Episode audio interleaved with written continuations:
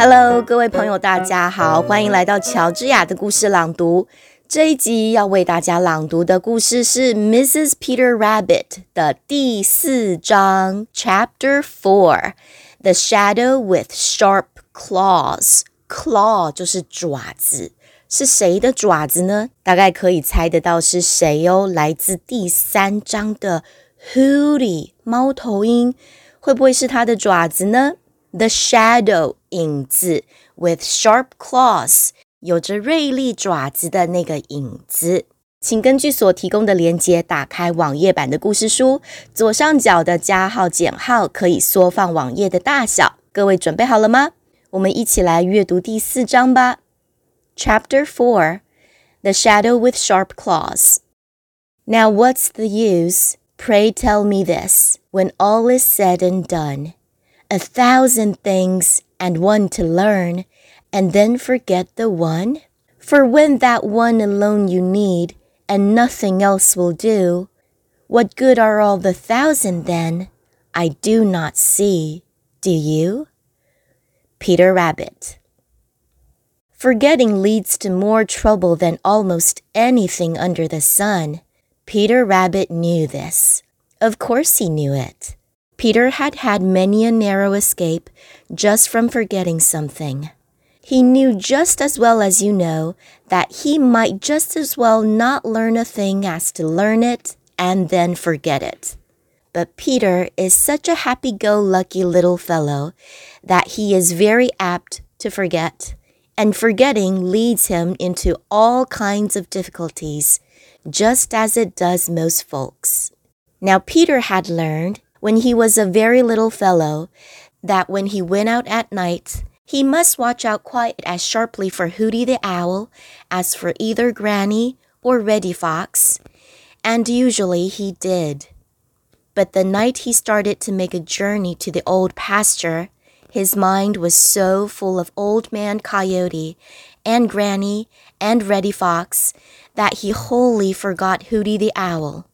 So, as he scampered across the green meadows, lipperty lipperty lip, as fast as he could go, with his long ears and his big eyes and his wobbly nose all watching out for danger on the ground, not once did he think that there might be danger from the sky above him.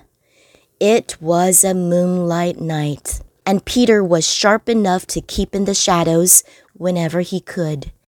He would scamper as fast as he knew how from one shadow to another, and then sit down in the blackest part of each shadow to get his breath, and to look and listen, and so make sure that no one was following him.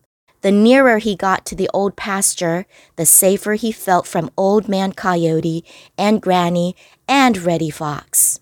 When he scampered across the patches of moonshine, his heart didn't come up in his mouth the way it had at first. He grew bolder and bolder. Once or twice he stopped for a mouthful of sweet clover. He was tired, for he had come a long way, but he was almost to the old pasture now, and it looked very dark and safe, for it was covered with bushes and brambles. Plenty of hiding places here, thought Peter. It really looks as safe as the dear old briar patch. No one will ever think to look for me way off here. Just then, he spied a patch of sweet clover out in the moonlight. His mouth began to water. I'll just fill my stomach before I go into the old pasture, for there may not be any clover there, said Peter. You'd better be careful, Peter Rabbit, said a wee warning voice inside him. Pooh, said Peter. There's nothing to be afraid of way up here. A shadow drifted across the sweet clover patch. Peter saw it. That must be made by a cloud crossing the moon, said Peter, and he was so sure of it that he didn't even look up to see, but boldly hopped out to fill his stomach.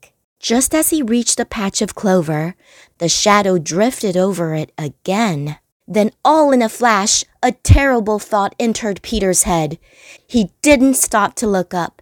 He suddenly sprang sideways, and even as he did so, sharp claws tore his coat and hurt him dreadfully.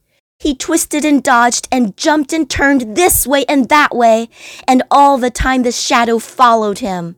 Once again, sharp claws tore his coat and made him squeal with pain. At last, when his breath was almost gone, he reached the edge of the old pasture and dived under a friendly old bramble bush. Ah! sobbed Peter. I forgot all about Hooty the Owl. Besides, I didn't suppose he ever came way up here. Mrs. Peter Rabbit 第四章到这边结束了。哎呀，真是令人感到惊恐又心疼的一章呢！各位听完或者是读完故事之后，理解多少呢？别忘了到爽英语的脸书专业做一下听力或者是阅读小测验哦。今天的故事就朗读到这边，希望各位喜欢。喜欢的朋友不妨关注我的 Podcast，或者是到脸书搜寻“爽英语”，就可以找到更多学习的资源，掌握最新的动态哦。乔治亚的故事朗读，我们下回见。